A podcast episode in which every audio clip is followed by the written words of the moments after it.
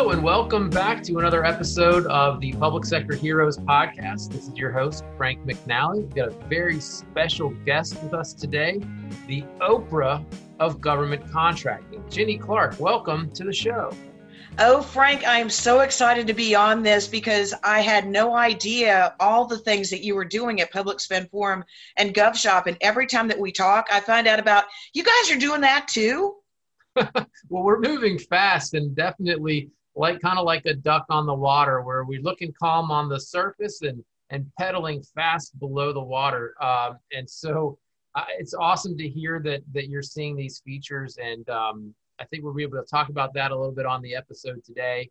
Uh, like I said, we're, we're happy to have you on the Public Sector Heroes podcast. We like to feature people that are doing great things in government contracting whether that's public sector leaders in government, you know, doing the things that they do, or folks on the industry side doing the things that you do, which, from what I understand, is really about connecting and creating opportunities for contractors to be successful in this industry.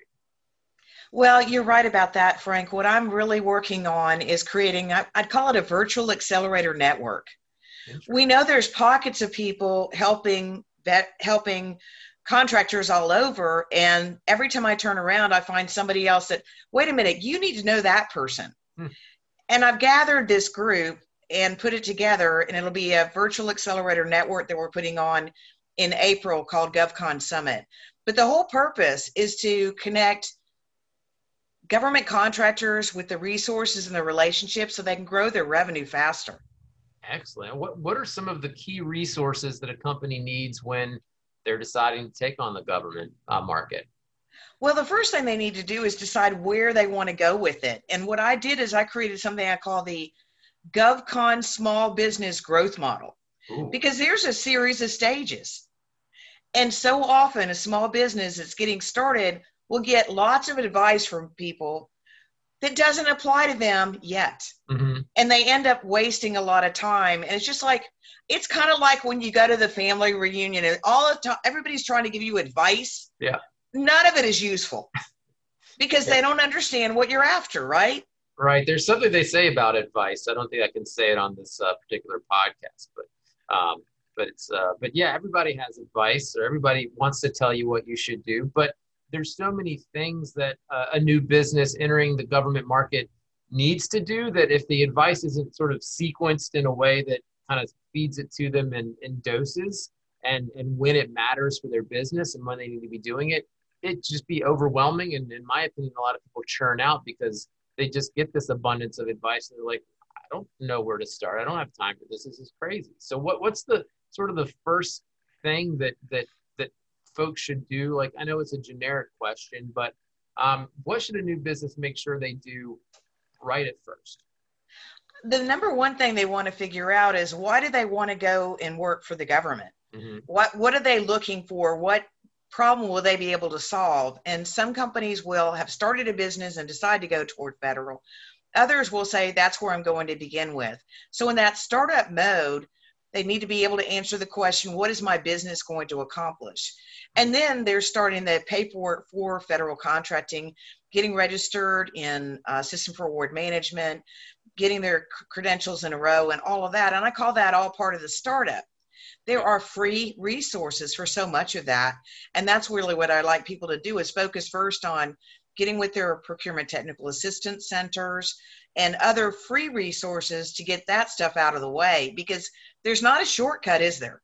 Mm-mm, no way. I mean, what you say is so important. Why do you want to get into government? Some people will be like, oh, you know, it's just, I heard I can get all these contracts. They've got a, you know, a socioeconomic designation. And some people say I should, you know, I should join. And, and while we, you know, obviously think the set aside and contract assistance programs are excellent resources, if you don't know why you're going to go in and if you can't really map your unique value uh, proposition to what agencies are buying, it doesn't matter what socioeconomic disadvantages you have, you'll never win contracts. You'll just spin your wheels.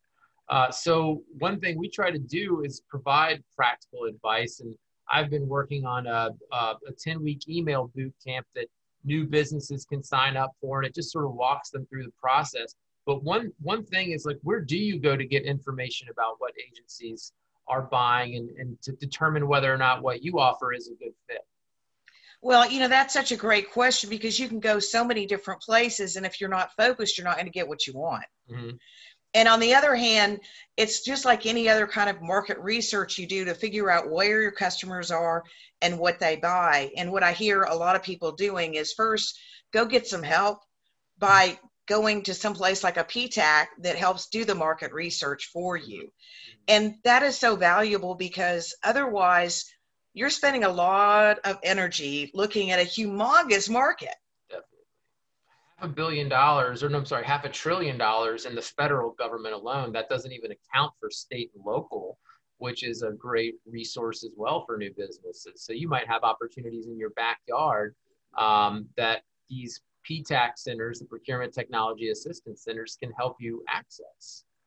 Well, I'm glad you mentioned the backyard because another thing that people will talk to me about is that they went and found the agencies and then they said, But I'm in Indiana and I don't want to do work in Hawaii. Okay, well, that's why you need to go back to your original business plan mm-hmm. and say, what do I want to accomplish? Where do I want to work? How fast do I want to grow? How big do I want to get? Because a lot of companies are started because the founders have, a, have decided they want to continue serving the federal government.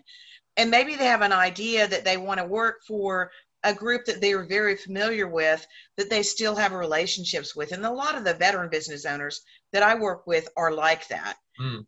They know the, the function that contractors play in supporting military missions.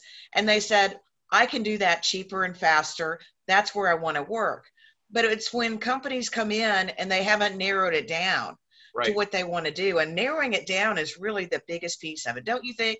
I, I 100% agree.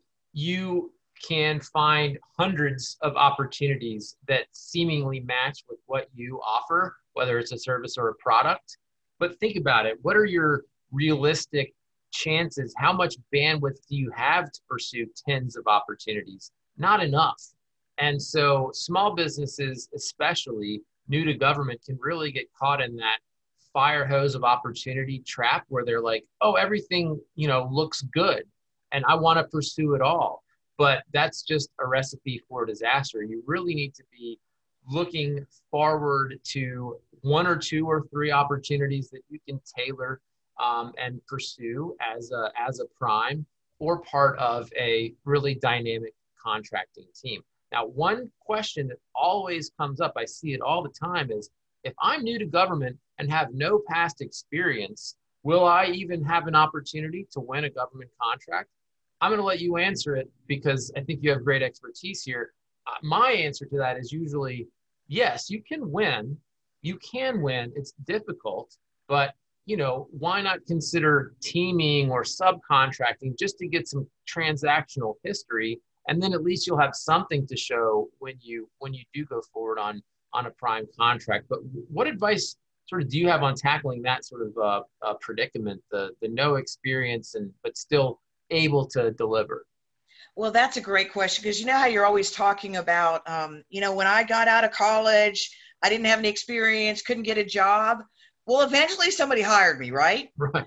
It's the same thing in federal contracting, but it's certainly a lot easier to go to the large primes and get on their list and develop relationships with them because they have certain criteria they're needing to follow to do that. You get a lot of guidance, you get a lot of information more quickly. And to me, it's more like the Moneyball mm-hmm. strategy. Mm-hmm. Yep. You know, I can either say, I'm going to get all these giant big hitters, pay a lot of money, and maybe I'll get home runs, but it's more likely that if I spread my resources, I play the odds, I get up to bat, I get as many hits as I can. I'm going to have a better strategy and better outcome because it's all about how you move through the process mm-hmm. and how mm-hmm. consistent you are. I love that Moneyball analogy. I love the book. I love baseball. I love government contracting. So you really hit for the cycle on uh, on that one, and I couldn't agree more. You you know, winning your first government contract is not going to be a ten million dollar deal, uh, in all likelihood. Like you're going to need to hit some base hits. You're going to need to get on. You're going to need to strike out a few times uh, no doubt about it, because that's how we learn. But finding primes that that uh, that need to differentiate themselves or are open to bringing on a new teaming partner can get you that transactional history, but it can also get you on a contract where you'll have an opportunity to talk to government people. You might have an opportunity to get in a building somewhere, but at the very least, you'll see how things work. You'll earn a little bit of revenue, and then you'll gain the trust of a of a larger prime. Where can companies go to find these larger prime opportunities? What do you recommend there? Are there you know resources that companies can use? Well, it's all about relationships in this market. And what I usually tell people to do is go figure out who they want to do some work for. And let me just use Orlando as an example. Okay. Orlando has PEO STRI, which is Army, and NAWCTSD, which is Navy.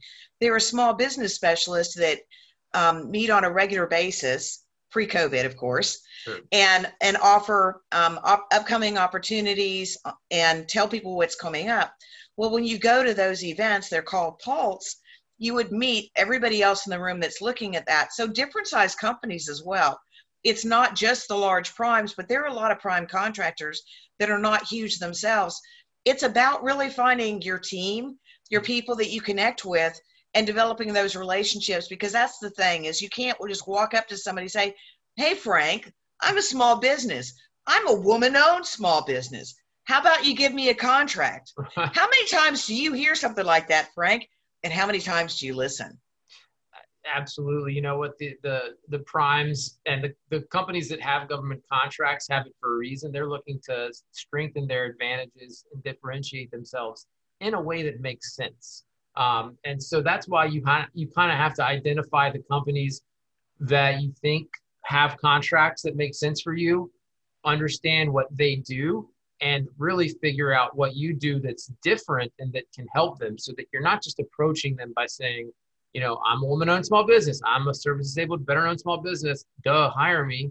Instead, you're going and you're saying, hey, we understand you do XYZ services. You know, we have a, a really uh, differentiated approach we'd like to tell you more about. And, you know, oh, by the way, we, we do have our, our socioeconomic designation. So that can create subcontracting credit opportunities for those prime vendors. And they're always on the lookout to diversify their team. I, I spent time at a big four uh, consulting company. Um, we were a large business. A lot of the opportunities that we wanted to pursue were set aside for small businesses or had really aggressive subcontracting goals. We were always willing to listen to small um, and socioeconomic, socioeconomically disadvantaged businesses, but only if they had a good pitch. Like we knew how to sniff out the ones that really weren't ready for prime time. And that's, I think, something that, that people like yourself uh, folks like like uh, like what we do at Public Spend Forum, that's kind of what we want to do is make sure that you're ready for prime time. And so when you do get your at bat, you have a fighting chance of getting on base. Well, I'm really glad that you brought about uh, getting being ready for prime time because you've got to um, be able to bring to that prime some knowledge if I show up in your office, I've done zero research about what kind of work you do, what are the latest few contracts you've won, I'm wasting your time and I'm not going to get anything from that. I've got to do my homework. The other thing that I also see, and I'll talk to people about, is what is the trade off? What are you bringing to them that they can't get on their own? Mm-hmm. And your example was so correct about that. Are there small business uh, activities that a small business could go after that would benefit from a large teammate. Because as a small business i can't keep doing everything. I'll never grow. Mm-hmm. so take a look at what some opportunities are that fit you that say this would be a great opportunity for us to work together. The other thing is you are definitely starting a new relationship.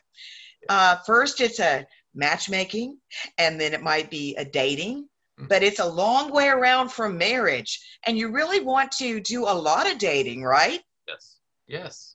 I think so. A lot of swiping right, right? Finding the right matches.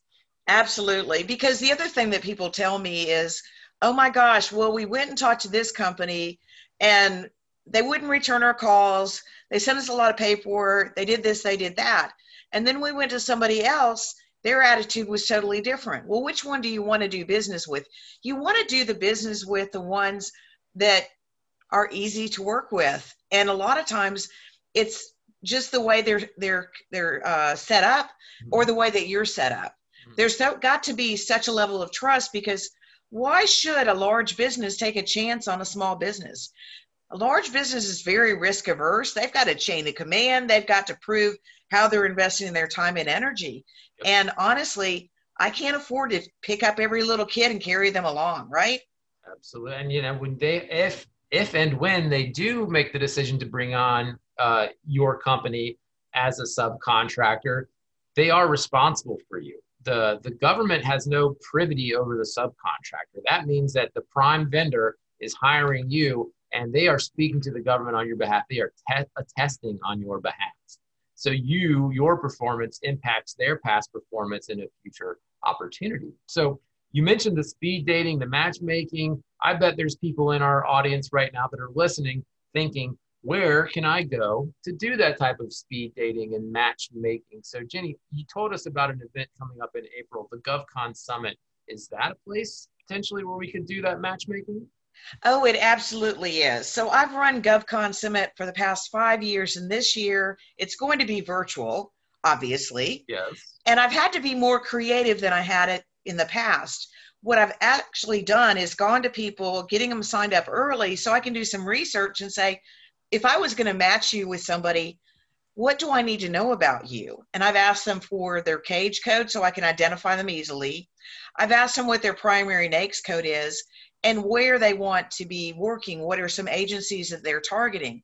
Because I want to make sure that if we're running a matchmaking session, that I at least divided people up into mm-hmm. smaller groups so I'd have a little bit better opportunity to make the right introductions that's the other part about it is it's so much easier if I've given somebody a warm introduction in January, February timeframe before they're going on a date in April. Mm-hmm, They they should be eh, eh, have their time to do their homework and understand, because otherwise, what happens is they're they're they're being matched to the wrong people, and it's like Jenny, if you had told me that, I wouldn't have bothered matching that person up that way.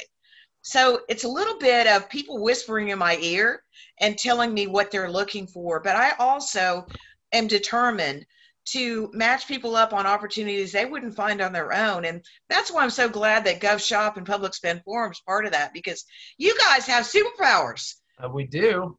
You do, absolutely. One of the things that we've been talking about all along is how do we make the marketplace, instead of being half a trillion dollars, how do we break it down into smaller segments? And what you guys have done is basically taken the tools the government has under System for Award Management and you've added some pieces to give them superpower. And you're actually training people how to pick the keywords so they can be found by other subsets. Do you mind telling us a little bit about that? I, you know, I would love to. I thank you for bringing up. GovShop is is kind of the tool that we use uh, to help connect buyers and suppliers in the public sector. Uh, and and you know, it's not just buyers looking for contractors, although that's how we designed it. Um, you can create a free GovShop profile, describe your company uh, in sort of what we like to call a digital capability statement and then when company, I'm sorry, when when government contracting officers are doing their market research and looking to determine uh, whether there's enough companies in a particular industry to make a set aside decision or find companies to send a sources sought notice so they can get information back about their requirement, they can search GovShop by keyword or commodity code and literally find companies that match that. So if you're not in GovShop, you're missing opportunities to be matched to future opportunities, but you're also missing opportunities to get matched by people like yourself when you're doing these matchmaking exercises. So GovShop is an awesome resource that every company should take advantage of. It's like a LinkedIn and Google specifically for government contracting. And, uh, and it's perfect for research. Like you said, you want to get matched, you want to learn about what other companies are doing. GovShop's your your resource. So it sort of pays to be on it, um, and and maybe it'll lead to some matches and uh, an invitation to the GovCon summit in April. So tell us more about how to get involved with that. What's the cost? What are the details? Well, um, thank you for asking me that. So GovCon Summit is a way for companies to be showcased. Mm-hmm. as I'm targeting small businesses and in professional services and IT. And I chose that because so many of them hire veterans. And that's what gets me excited is seeing um, veterans growing their businesses in federal contracting and being able to have an impact on something they also care about. Yes. And so to, to be a part of GovCon Summit, you have to go to solvability.com slash GovCon Summit, all one word. We've got all the information on there. But what I've done is I've gotten together with, there's six of us. And we had a book last year. We're doing another book that comes out in February. Nice. And what we've done is we made up the topic so that the, the the book we're creating, Becoming a GovCon Expert How to Accelerate Your Success in Government Contracting, is all about chapters written by each one of us about how to get there and how to get there faster.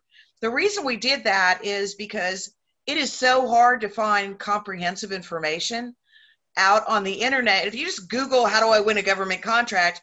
That is way too broad. Mm-hmm. And what we're always looking for is how do you connect with other people that are interested in helping you move forward for that? That's really another reason why GovShop's been so important. It's because you've created another layer to help people find their way. And that's what's been so important. Everybody wants to be able to do, have options about how do I get set up? What do I do next? And where do I go? But every time they make a step and they move up to the next level, hey, guess what? The rules have changed. Before you were just a startup, those are the games you played now.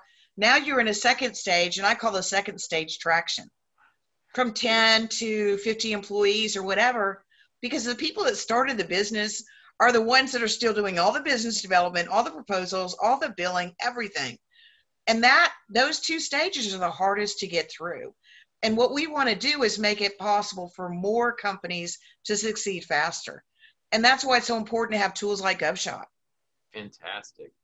Well, we will put the uh, the link to the GovCon Summit in in the story notes here to make it easy for everybody to find it. I, I definitely encourage you to check that out uh, sign up if it, if it makes sense. Um, it, it is, is it an open sign up or is it by invitation only? It is an open sign up and I've got um, a lot of add-ons that I'm offering people, but we are going to have matchmaking. Great. We've got um, uh, sessions developed around the smaller the smaller companies, mainly from the 10 to 50 employee companies, because those are the ones where there's a very specific set of activities that if you put them in the right order and you go at full speed, you can succeed. And if you kind of mess around, you don't get there. You don't get there fast enough. So yes, it's a it's on my website solvability.com GovCon Summit. People can sign up. There is a fee to participate. But what I've done is we've got a book in there. We've got um, strategy sessions. We've got a lot of things that are really designed around this size company. So often people go to the large conferences, which are great, Mm-hmm. But you can't find the people that are at the same stage as you where you want to share some information. And what I look at this as is thinking about people coming into uh, GovCon Summit and saying, Jenny, I have this specific problem, and I want to be able to say, I think you should go over there and have a conversation with Vernon. He's going to be able to tell you exactly what you need. And by the way, Vernon Green's on the Inc. 5000. Might want to find out how he got there. Because if that's your ambition, you better get started. I mean, learning from our peers and from each other is such an important thing. Uh, it's it's not only insightful, but it's also gratifying and uh, humbling sometimes to learn that people that are on those lists today had the same struggles that you're having right now. So I definitely encourage everybody to learn from their peers. Um, we're coming up against the end of our time, so I want to ask uh, because I think it's it's an important question. But if you if you could encapsulate this for us, what do you think is the number one mistake that companies make when they make that decision to to get into the government contract space? What's that what's that crucial error that they want to avoid? The number one mistake is not doing their homework to understand the market and where they want to take their company. And whenever you start a business, you think about what resources are available to me to learn oh, you'll say the Small Business Administration has a lot of free resources. You may talk about the um, a local chamber of commerce and some of those activities. But here's the deal government contracting is its own market. Yes. And it's honestly backwards because you do not sell to the government.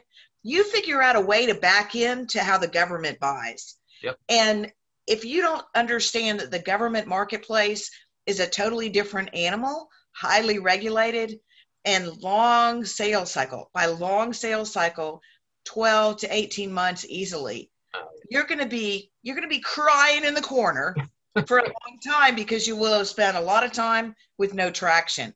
So you've got to be working with people that are totally dedicated to federal contracting and give you the guidance that you need. Did yeah. that answer your question? That absolutely did. You know, in, in a lot of ways, you really should start your government contracting ambitions long before you need the money to support your lifestyle because it does take forever to to get that first contract. Um, and uh, I don't think people always recognize that. So doing your homework, identifying you know where how your unique value proposition maps to something that an agency needs to buy or that a prime vendor needs to buy um, great advice not as as easy to say as it is to do.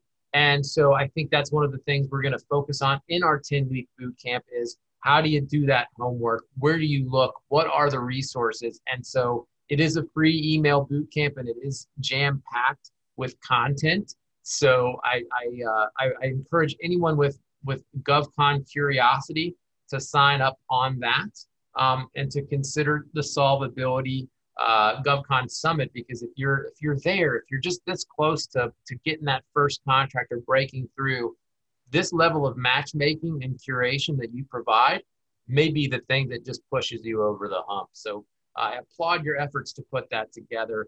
Um, and thank you for your time today. Uh, this has been an awesome conversation. I think we're gonna have to do it again because there's like six or seven things I do want to talk about, but um, we try to to respect people's attention span. Any parting thoughts as we sign off? I love what you guys are talking about as far as having this free email series, and that's a great way for people to get started. And the thing about government contracting, I learn something new every day and Amen. getting all of those sources together is really a big benefit. So I really thank you for having me on today, Frank, and looking forward to what we put together for GovCon Summit.